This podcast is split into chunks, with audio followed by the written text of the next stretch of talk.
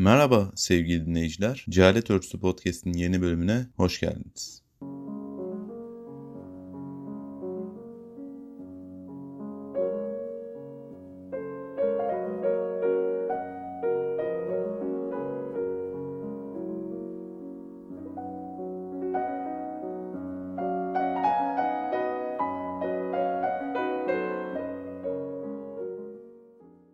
Cehalet Örtüsü Podcast'in bu bölümünde Schopenhauer'ın dehadan ne anladığı üzerine biraz konuşmaya çalışacağız. Ve bunu gayet tanıdık bir isim üzerinden değerlendirmeye çalışacağız. Mustafa Kemal Atatürk üzerinden değerlendirmeye çalışacağız. Schopenhauer'ın dehadan ne anladığı üzerinden değerlendirdiğimizde acaba Mustafa Kemal Atatürk bir deha mıydı? Ya da burada bu iki isim üzerinden gideceğiz ama e, siz dinleyenler de bunun üzerine düşünebilirsiniz. Acaba işte şu adam deha mıdır? Şu kadın deha mıdır? Baktığımızda kendi değerlendirmelerinizi de yapabilirsiniz.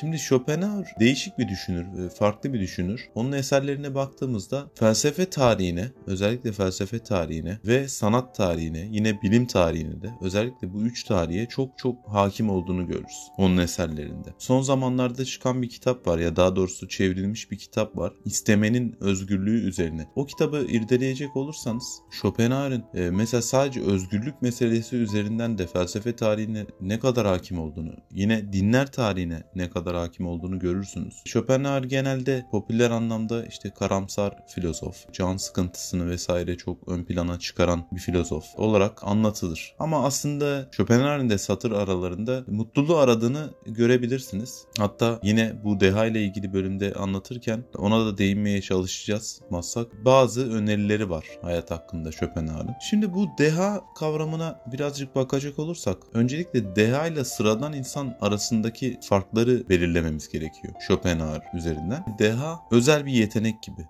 doğuştan gelen özel bir yetenek gibi. Bunu aslında anlamamız lazım. Çünkü Schopenhauer'cı anlamda baktığımızda sonradan olabilecek bir şey değil. Bunun da nedeni dehaya sanki bilginin vahiy gibi inmesi olarak anlayabiliriz. Bunu da mesela bilim, sanat ve felsefe üzerinden de değerlendirir Schopenhauer. Bir sanatçı nasıl ki gerçek anlamda sanatçıdan bahsediyoruz burada tabi. Atıyorum Beethoven'ı ele alabiliriz veya Wagner'i ele alabiliriz. Yine ressamlardan, en önemli ressamlardan yine aklımıza getirebiliriz bunları. İşte Cezanne'dan örnek verebiliriz veya yine Van Gogh'tan. Bunlar yani sayısı çok da fazla değildir aslında ama Osman Hamdi Bey'den örnek verebiliriz. Bunların sayısı çoğaltılabilir. Bunlara bilgi yanında sanki vahyedilmiş gibidir Schopenhauer'a göre. Yani o bu şekilde en azından anlatır. Deha'nın çifte bir hayatı vardır. Şimdi şöyle bizler yani kendini deha olarak görmeyenler e, bir hayata sahiptir. Bu hayat içerisinde süzülüp gider ve bunun içerisinde savaşlar da vardır, yıkıntılar da vardır, düşmeler de vardır, kalkmalar da vardır. Bu hayatı yaşarken biz e, deha bir yandan da çifte bir hayata sahiptir. Farklı bir hayat da yaşar. Bu tabi onun dehasından gelir. Burada verdiği örnek Göte örneği veriyor. E, dönemindeki savaş esnasında Göte'nin döneminde campaign savaşı esnasında e,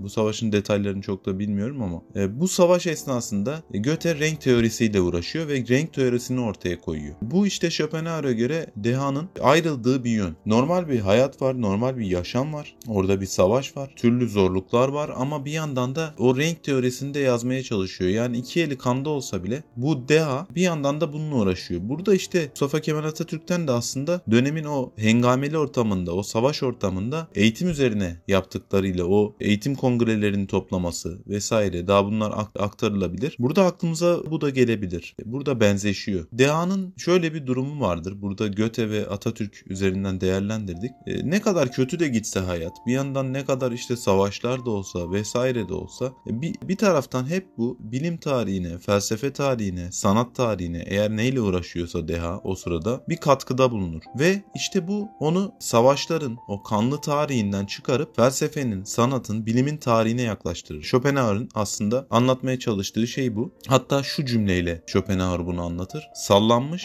sarsılmış fakat meyveleri dalında. Yani burada de bundan bahsediyor Schopenhauer. Bir yandan evet dünyanın doğal bir akışı, dünyanın doğal bir tarihi. Belki buna mesela savaşların tarihi denilir ama Dea felsefenin, sanatın ve bilimin tarihini oluşturur. Şimdi bu zaten Dea'dan demin de bahsettik. Dea'da e, sanki Dea'ya vahyedilmiş bir şey gibi ortaya çıkar. Uğraştığı için değil. Yani bu onun doğasında vardır. Onu yapmak zorundadır. O renk teorisini orada Göte onunla uğraşmak zorundadır. Veya eğitimle ilgili e, Mustafa Kemal Atatürk o düşünceleri hayata geçirmek zorundadır. Her ne kadar savaş ortamında da olsa, e, zorluklar içerisinde de olsa bu onun doğa ve işte bu onun doğasında olan peki nedir? Evet onun doğasında vardır ama onun doğasında olan nedir? Burada Schopenhauer'ın sıklıkla bahsettiği şey şu. Sıradan insanda akıl iradeye hizmet eder. İrade isteme olarak da çevrilebilir. E, burada Türkçe'ye çevirdiğim budur. Şimdi bu isteme kavramı çok önemli. Felsefe tarihinde de çok önemli bir kavram. Özellikle Alman filozofların belki de ortaya koyduğu bir kavram. Her ne kadar daha önce de kullanılmış olsa da öncelikle önemini veren Alman filozoflar olmuştur. Kant'ta mesela iyi bir isteme insanın temel amacı. En başta ortaya konacak şey mutluluk bile değil. İyi bir isteme insanın temel amacı. Şimdi bu isteme meselesi uzatılabilir ama burada şundan bahsediyor aslında. Mesela hayvanları ele alalım. Burada çok garip bir şekilde Schopenhauer hayvanlarla sıradan insanları özdeşleştirir. Hem de bu isteme kavramı üzerinden. Yani sıradan insan siz dinleyenler açısından da sıradan insan evet alt basamakta olan bir insandır. Ve e, çok da iyi bakmaz Schopenhauer. Yine değineceğiz. İyi baktığı yerler de vardır sıradan insana Schopenhauer'ın. E, sadece işte böyle hani elitist vesaire gibi algılamamak da lazım. İşte bu evet işte şundan bahsediyorduk. Dehalarda akıl akla hizmet ederken ki çifte akla sahip olduğundan zaten bahsetmiştik. Bir yandan akıl akla hizmet ederken sıradan insanlarda ve hayvanlarda akıl iradeye hizmet eder. Akıl istemeye hizmet eder. Ve işte bu sayede de insanlık ne öğrendiyse dehalar sayesinde öğrenmiştir. Şimdi bugün e, geçmişten günümüze baktığımızda da bu çok da böyle katılamayacağımız falan bir görüş değil. E, sadece bu kısmı aldığımızda insanlık gerçekten de e, tarihten bugüne geldiğinde bütün gelişimini aslında dehalar sayesinde gerçekleştirmiştir. Sanatın ilerlemesi, bilimlerin, felsefenin ilerlemesi bu sayede olmuştur. Dolayısıyla tabii bunların etkisiyle dünyanın da ilerlemesi bu sayede olmuştur.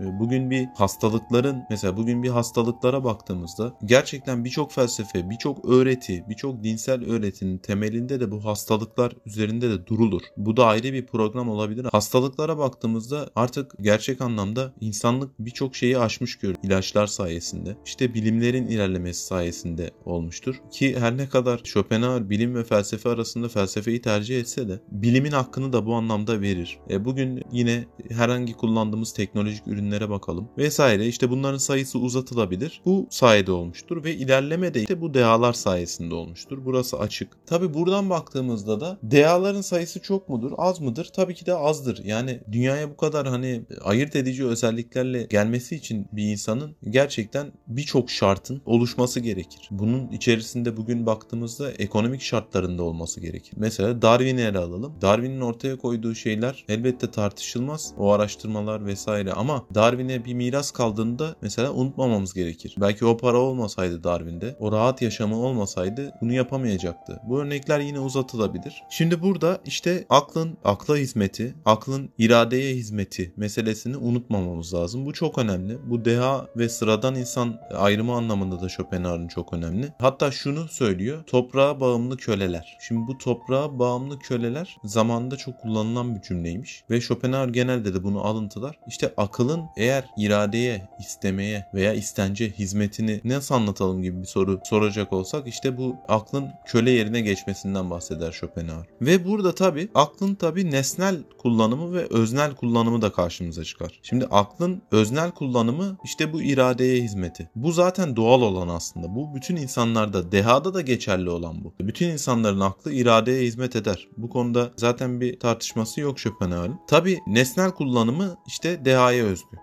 Yani şimdi aklı şöyle ele alalım. Ağır işlerin ırgatı akıl. Yani iradeye hizmet ediyor. Ama akıl kendi işini yapmaya koyulmalı. Yani kendi hizmetine sokulmalı akıl. Ve işte bunu başaran da gerçek sanat eseri oluyor sadece Schopenhauer'a göre. Ve bu ancak bir dehanın eseri olabilir. Yani bu mantığı unutmamamız gerekiyor. Akıl ağır işlerin ırgatı yani iradeye hizmet ediyor. Aklın akla hizmet etmesi lazım. Bunu da başarabilen sadece sanat eseri oluyor. Sadece sanat eseri olsa da sadece deha bunu yapsa da bu hakikati verdiği anlamına gelmiyor Schopenhauer'a göre. Bu önemli. Hakikati tamamen vermiyor. Bir yol olarak düşünürsek hakikati e, bu yolun taşlarından biri diyebiliriz aslında. E, ressamın orada ortaya koyduğu eseri de bu anlamda görebiliriz. Bilimsel ilerlemeleri de bu anlamda göre, görebiliriz. Yine felsefi ilerlemeleri de bu anlamda görebiliriz. Belki dinin yorumlarını da görülebilir. Tabi burada şunu da belirtmemiz lazım. İşte dehanın olayı bu. Şimdi Mustafa Kemal Atatürk'ten bahsettik. Bir örnekle bunu pekiştirebiliriz. Mustafa Mustafa Kemal Atatürk bir yaz tatilinde adalarda Ali Fuat Cebesoy ile yan yana. Aralarında bir konuşma gerçekleşiyor. Diyor ki Mustafa Kemal Atatürk eğer hani bu kadar hengame olmasaydı, böyle bir ortam olmasaydı, ülke böyle bir ortamda olmasaydı sabah başlardım akşama kadar resim yapardım diyor. Şimdi Atatürk'ün resme, müziğe, dansa, sanatlara olan ilgisini biliyoruz. Pek çok şeye ilgisini de biliyoruz. Şimdi bu önemli. Sabahtan akşama kadar resim yapardı. İşte dehası burada ortaya çıkıyor Mustafa Kemal Atatürk'ün. Yani bu anekdot bize çok şeyi anlatıyor. Savaşlarda gösterdiği üstün başarılar değil. Yani bu şöyle, bu aslında şaşırtıcı gelebilir siz dinleyenlere. Neden savaşlarda gösterdiği üstün başarılar değil de atıyorum resme, müziğe, dansa olan bu ilgisi onun dehasını ortaya çıkarıyor. Şimdi savaşlarda gösterdiği şeyler Atatürk'ün büyük önderlerin, büyük liderlerin, tarihten İskender'i de örnek verebiliriz bu anlamda. İşte Sezar'da ya aklımıza kim gelirse dehaları burada ortaya çıkmıyor Schopenhauer'a göre. Bu savaş ortamlarında vesaire ortaya çıkmıyor. İşte çok zekice bir strateji yapmasıyla vesaire ortaya çıkmıyor. Ee, bu herkeste var Schopenhauer'a göre. Hatta Schopenhauer şöyle söylüyor. Diyelim ki işte bu tarz özellikler birleşti. İşte çok güçlülük, stratejide çok başarılı olması, zekilik, kurnazlık. Bu bir liderin özellikleri, bir ordu komutanının özellikleri. Bunları ortaya çıkarabilir. Burası kesin. İşte DA'da bu yok. Atatürk'ün DA'sı da müzikte, resimde ve bu tarz düşüncelerde ortaya çıkıyor. İşte onun bahsettiği şey burada çok önemli. Yani bu kadar hengameli bir ortam olmasaydı sabahtan akşama kadar resim yapardın demesi işte onun hakikati aradığını gösteriyor bir yandan da. Bu hakikate deha olarak sanki ona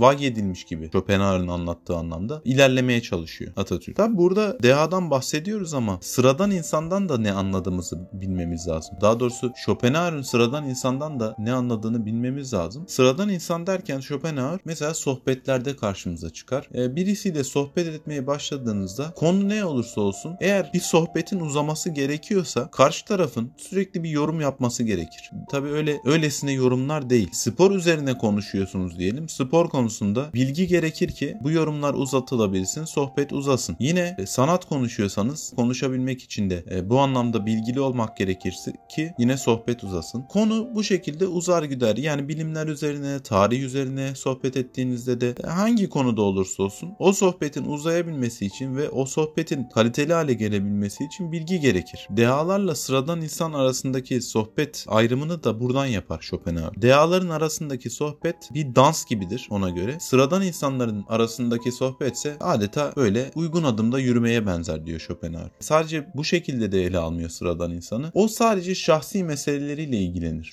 Schopenhauer'a göre. Sıradan insan. Ya yani onu sadece şahsi meseleleri ilgilendirir. E, bir kumarbaz örneği verir burada. Kumarbaz mesela sadece eğleneceği şey bir kumardır. Müzik, sanat, felsefe bunların hiçbiri onu ilgilendirmez. Ve şu ayrım da çok önemli. Onlarla diyor sadece iş meseleleri konuşulabilir. Hakikaten insanlar hayatlarına baktığında da bundan fragmanlar görecek, bu düşüncelerden fragmanlar görecektir. Schopenhauer'ın her söylediği doğru değildir ama bazı söyledikleri de yaşantılarımızda ortaya çıkmayan şeyler değildir. Tabi Deha'nın aklı sürekli faaldir. Sürekli bir çalışma halindedir. Sürekli bir düşünce halindedir. Bu onun hani işte isteyip yaptığı bir şey değil aslında. Bu, onun doğal hali. Engellenebilecek bir durum da değil bu. Ve tabi bu dehanın varoluşunun yani yaşam mücadelesinin bir tarafa bırakılması anlamına da gelir. Deha için var olmak, işte yemek yemek vesaire bunlar ikinci plana itilir. İşte Mustafa Kemal Atatürk'ün yaşamında da bunu aslında görürüz. Çok öyle yemek yemediği söylenir. E, hatta işte İlber Ortaylı Atatürk'le ilgili kitabında kuru fasulye ayrandan hoşlandığını yazar. Genellikle sigara ve kahveden hoşlandığını söyler hatta. Eğer onun söylediklerini doğru kabul ederse söylediğimiz şeyi daha iyi anlayabiliriz. Yaşantısı, varoluş mücadelesi, Spinoza'yı aklımıza getirelim. E, Atatürk'ün konatusu veya güç istemi yani adına ne dersek diyelim hepsi aslında ikinci plandadır. Yine söylemek lazım doğal olarak böyledir. Böyle olmak zorundadır. Bu onun tabi bu sigara, kahve vesaire ama can sıkıntısından değildir. Bu da çok önemli. Çünkü Schopenhauer şöyle söylüyor. Can sıkıntısı dehanın yöresine bile uğramaz der. Yani çünkü Schopenhauer'ın düşüncelerine baktığımızda can sıkıntısı çok önemli. İnsanın temel durumlarından biri ve temel itkilerden de biri. Yani mutluluk da biraz onunla bağlantılı, mutsuzluk da biraz onunla bağlantılı. Can sıkıntısı dehanın yöresine bile uğramayacak. Çünkü aklı sürekli faaldir. İşte buradan baktığımızda da Mustafa Kemal Atatürk'ün kendini, yaşamını ikinci plana itmesinin bir yandan da karşılığı budur. Ama bunu kesinlikle can sıkıntısından dehasından dolayı yapmaz. Şimdi şundan bahsetmiştik. Sıradan insan ve deha arasında bir ayrım yapıyor ama evet sıradan insanı aşağı bir yerde gösteriyor. Gerçekten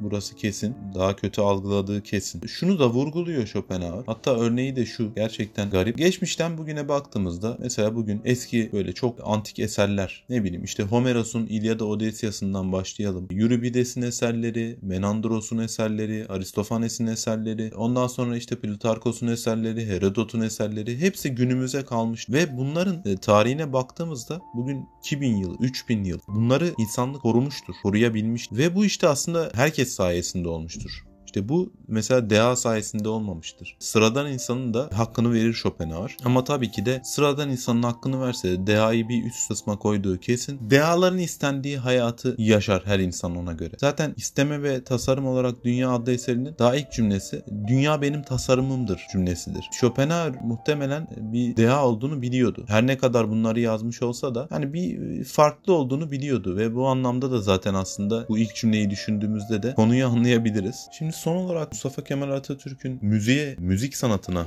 olan ilgisi üzerinden biraz değerlendirme yap. Schopenhauer'un deasıyla bağladığımızda meseleyi çok daha iyi anlayacağız gibi duruyor. Mustafa Kemal Atatürk müziğe çok ilgiliydi. İşte döneminde kurulan Musiki Muallim Mektebi olsun, e, yine Ankara Devlet Konservatuarı olsun veya sanatsal anlamında o dönemde, Cumhuriyet döneminde zaten ne kadar çalışmalar yapıldığı, bugüne kadar neler geldiği ortada. Yine o dönemlerde düzenlenen festivaller vesaire ortada. Müziğe verdiği önemi önemi aslında genel anlamda şu cümle e, sıklıkla karşımıza çıkar. Bizim de felsefeci olarak da almamız gereken cümle bu. Müzik iyi bir şeydir, müzik kötü bir şeydir vesaire demiyor. Şunu söylüyor Atatürk, müzik hayatın kendisidir diyor. Şimdi bu mesela müzik ruhun gıdasıdır. İşte müzik hayatın kendisidir. Bu cümleleri belki sık sık duyarız ama ne anlatır? Buna baktığımızda işte Schopenhauer'un deha kavramını buradan daha iyi anlayabiliriz. Müzik hayatın kendisidir. Neden hayatın kendisi? Şimdi deha aklını hayatın bir aynası gibi kullanıyor Schopenhauer'da. Sıradan insanda akıl bir ırgat gibi iradenin hizmetinde. Onu öğrendik zaten. Burada akıl aklın hizmetinde ve bu aklın hizmetinde olduğu için de hayat onun karşısına direkt çıkıyor. Yani Schopenhauer'ın anlattığı şey bu. Ve işte müziğin hayatın kendisi olduğu da bize kalırsa bu anlamda düşünülmeli. Zaten Montesquieu'dan alıntılayarak Mustafa Kemal Atatürk işte Montesquieu müziğin aslında Montesquieu da Platon'dan alıntılar o eserinde. Çünkü Platon devletinde müziğe oldukça önemli yer atfeder. Bazı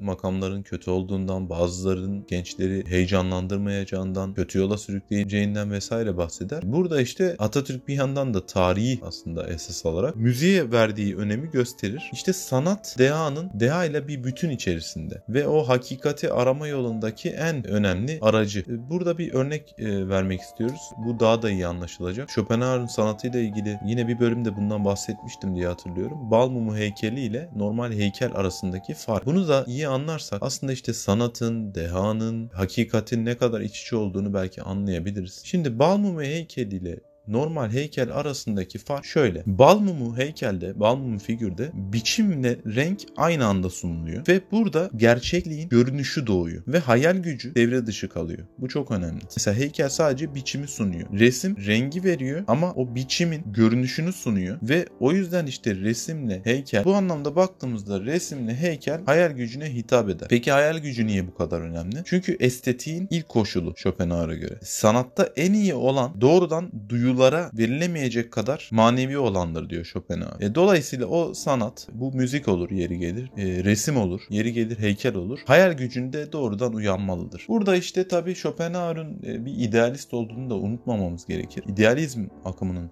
Alman idealizminin bir temsilcisi Schopenhauer. Dolayısıyla biraz da görünmeyenleri arayan bir adam. İşte bu görünmeyenleri arama meselesi Mustafa Kemal Atatürk'ün çok da yapabildiği bir şey olmamış. Çünkü bir yandan ülkenin durumu, savaşlar, kadar hengameler vesaireler. Belki de Mustafa Kemal Atatürk bu konumda biri olmasaydı e, bugün müzik tarihine belki, belki sanat tarihine, resim tarihine e, veya bilim tarihine katkıları yok değildir ama çok daha fazla olacaktır. Çünkü işte bahsetmiştik Schopenhauer ne diyordu? Deha çift çifte hayata sahip diyordu. Mustafa Kemal Atatürk'ün hayatı sadece iki tane de değildi. Çok fazla çok fazla hayata sahipti. Gerçekten deha ve sıradan olan arasındaki ayrımı yine Mustafa Kemal Atatürk'ün acaba bir deha olup olmadığı ile ilgili meseleyi anlatmaya çalıştık. Şimdi son olarak kısaca özetlersem aslında ne demek istediğimizi ve Schopenhauer'un ne demek istediğini kendimizce daha iyi anlatabiliriz. Baktığımızda Mustafa Kemal Atatürk çok iyi bir ordu komutanıydı. Çok iyi bir liderdi ama bir dehanın hayatını yaşayamadı. Deha değildi diyemiyoruz ama bir dehanın hayatını yaşayamadı. Çünkü belli şartların oluşabilmesi gerekir dehanın hayatını yaşayabilmesi için. Dediğimiz gibi işte Goethe veya e, çünkü sıklıkla Schopenhauer Goethe örneğini verir. Goethe bir dehanın hayatını yaşayabilmiştir. Yine kendi kültürümüzden, kültür tarihimizden örnek verdiğimizde mesela Mevlana bir dehanın hayatını yaşayabilmiştir. Yine Fuzuli bir dehanın hayatını yaşayabilmiştir. Belki bir Takiyettin Mengüşoğlu bir dehanın hayatını yaşayabilmiştir. Bu örnekler yine uzatılabilir. Mustafa Kemal Atatürk bu anlamda bir dehanın hayatını yaşayamamıştır. Her ne kadar çifte akla sahip olsa da. Umarım keyifli bir bölüm olmuştur, faydalı bir bölüm olmuştur. Derdimi anlatabilmişimdir. Gerçekten çok kolay bir konu değil bu. Çok kolay anlaşılabilecek bir filozof da değil Schopenhauer. Beni dinlediğiniz için çok teşekkür ederim. Hoşçakalın.